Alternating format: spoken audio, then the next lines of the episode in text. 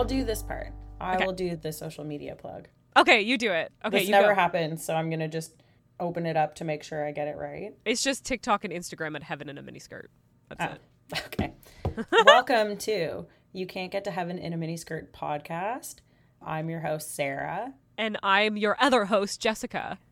And before we get started, I will just give you the social media plug. It's at Heaven in a Miniskirt Pod. At, No, not our social media. oh my God, Sarah. Okay, Jessica It's- will do it. It's just Heaven in a Miniskirt. Okay, it's at Heaven in a Miniskirt for both TikTok TikTok, and Instagram. and Instagram. Wow. Yay. You're on really wanted- Instagram every day. And my attention to detail is not there. So It's actually pretty good most of the time. It's just for some reason the intro we can't quite get there, but that's okay. It's okay because we're here and we're doing it, and we both sacrificed some time watching a movie that we're going to be talking about today. yes, we Sarah, did. would you like to tell our dear Patreon listeners what we're going to be talking about on today's bonus episode? We are going to be talking about Left Behind the movie, the OG 2001, not the one with Nicolas Cage, the one that stars one of my least favorite people on the planet, Kirk Cameron. Did you know his wife? I did not realize that the stewardess was his wife. Oh, seriously?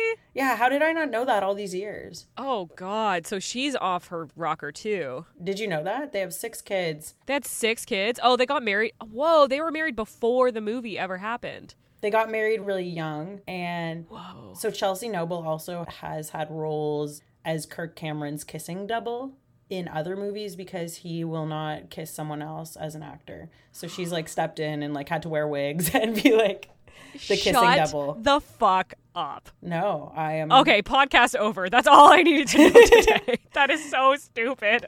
Well, I'm glad we Oh, researched different things because I kind of just went down the rabbit hole of like, okay, who are all these people? And I was like, oh my god, that's Kirk Cameron's wife. Like, That's so good. So I didn't research the people. So Kirk Cameron is the main character who plays Buck Williams. Okay, great name. And Chelsea Noble plays the flight attendant. slash UN worker. Oh God, we'll get into that. But also, you said stewardess, and I'm just gonna say I'm the PC police, and it is a flight attendant. I believe I'm just sticking true to the movie. I believe Oh, they use you the know term what? stewardess. You're right because it, she was. Yeah, let's stick to the lore of Left Behind and make sure we use the right language. So today we're going to talk about some stuff about the Left Behind movie and then we're specifically going to just talk about the movie. There's a lot of other things that we could talk about in terms of the Left Behind movie series books. There's like so many things. So we're going to be a little more specific today. In the future, we're going to talk about more. But before we get started, Sarah, I have just one question for you. Yeah.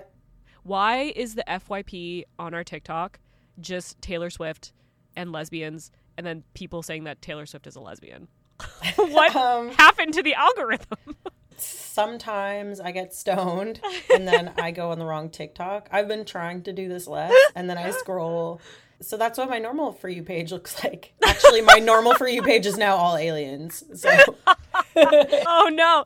So I just like went on TikTok yesterday. So what I do for the podcast is like got to stay up to date on what these Christian influencers are talking about. So I go to the FYP on our TikTok and then my blood pressure rises and then I have to get off because I feel like I'm going to punch the wall. So but you know what? Yesterday was actually a pleasant surprise because I'm flipping through and I'm like it's nice to see Taylor Swift stuff. Oh, lesbian TikTok. Okay. And then, oh, Taylor Swift is a lesbian TikTok. Okay. And then I was just like, I think Sarah's been on here.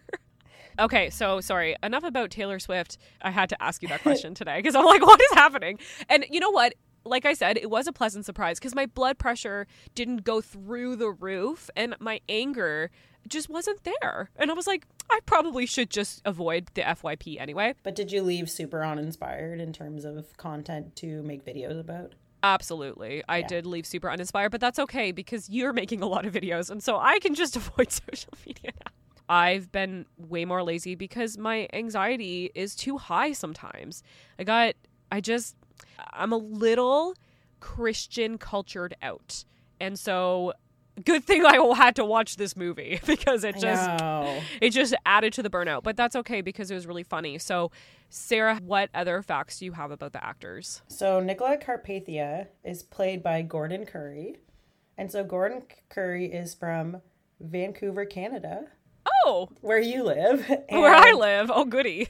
And fun fact when he was studying film, him and Brad Pitt were roommates.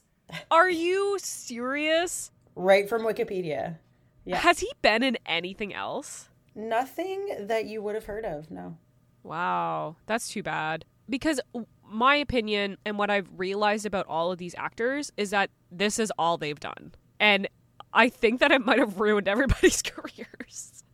And the guy who plays Nikolai Carpathia is a good actor.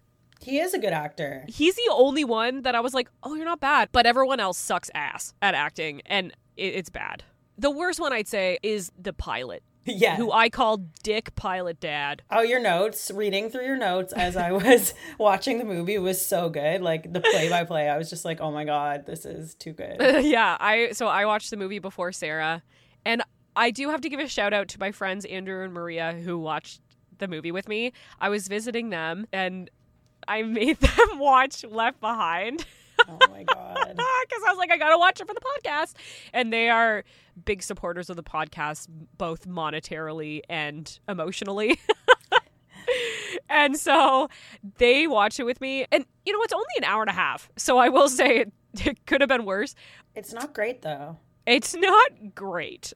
Like even the Christian review websites, they're like, it's great because it shares a biblical message. But they did not think the filming quality was good either. Oh my god, this movie sucks so bad. So it was made by Cloud 10 Pictures, which is like the film company. It's a Canadian film production. Like, I'm so sorry. Uh, there's so many Canadians in this. That's very Canadian of you. I know, as a Canadian, sorry for inflicting this film upon you. It like Cloud 10 Pictures itself like specialized in producing end time Christian films and they're now no longer. I think there's something else. And I think there's a story behind that which someday we'll get into when we talk more about the lore of Left Behind. You said you saw some reviews. I saw a New York Times review that I'll link in the show notes and it's from like 2000 and it's like this movie sucks.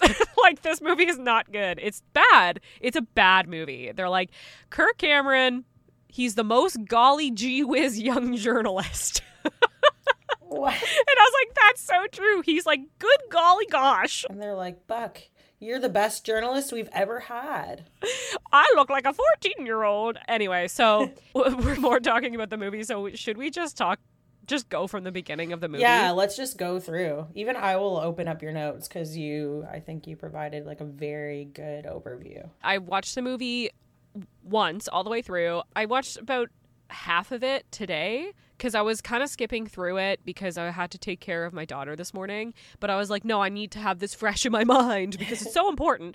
So I did watch it a second time. So I'd say one and a half times. And then I listened to a few podcasts about it. Other people describing the movie. So I'll link those podcasts in the show notes as well because they were very good. So the movie starts with a quote, and I'm pretty sure it's Kirk Cameron saying it. And it says, We should have known better, but we didn't. What does it matter what we think we know? In the end, there is no denying the truth. So that's like the quote that it starts with. And then that's it. Like, it doesn't explain. This is a theme in the movie where, like, literally nothing is explained. And what I do want to say before the movie starts is the only reason I know what's going on is because we have already done an episode about the book of Revelation and I've read it front to back. Otherwise, if you've never read the book of Revelation or you're not a Christian or like know that there is even a book of Revelation, this movie makes no fucking sense. Oh, you Like- would have no clue at all. So it starts out It's filmed in Canada, and they were like, if we get camels, this will seem like it's the Middle East. like, plop a few camels down, it's legit. We would have been fucked without the camels.